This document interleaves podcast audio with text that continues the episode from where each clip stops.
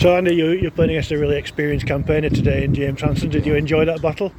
Yeah, it was um, it was different to obviously a lot of the strikers in the league. Um, I remember when he was at Bradford, I was a whitey at Rochdale, and Right. I remember remember him playing then, so I knew it'd be a good test today, even though he was a bit older than what he was back then. So um, yeah, sort of knew the message before the game and what I'd be up against. But I enjoy them sort of battles. They're the sort of battles that I'm going to learn from and hopefully improve my game. So Yeah. yeah, I enjoyed it. And, and you certainly kept him pretty quiet. I mean, he's always got a couple of moments, hasn't he? But you kept him pretty yeah, quiet. Yeah, like I say, you knew it was going to be it was going to be a tough battle. And he- he's obviously a good player. He's played a good level. He's experienced, and like I say, they're, they're the uh, challenges I want, I want to be faced up against. Um, I felt I did okay. Yeah. Yeah, and um, you were nearly on the score sheet. Can you talk us through that one?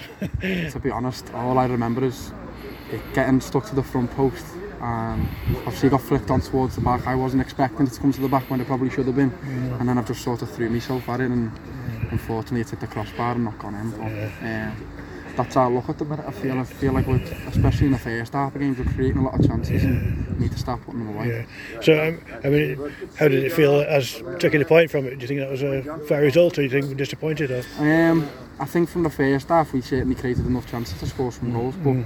I think as, as the game goes on, it turns into a bit of a battle, doesn't it? So I think we need to start getting our goals in earlier to mm. sort of kill the game off because it, it makes it more difficult for ourselves when we don't. Um, so based off the second half, probably was a fair result. Mm. Um, mm. But the positive we can take from it is in the last three games we've had two clean sheets and we haven't been beaten the last three games and that's a good you know foundation to build ourselves off and hopefully when our quality starts you know being produced in the final third we can start getting some goals on the board.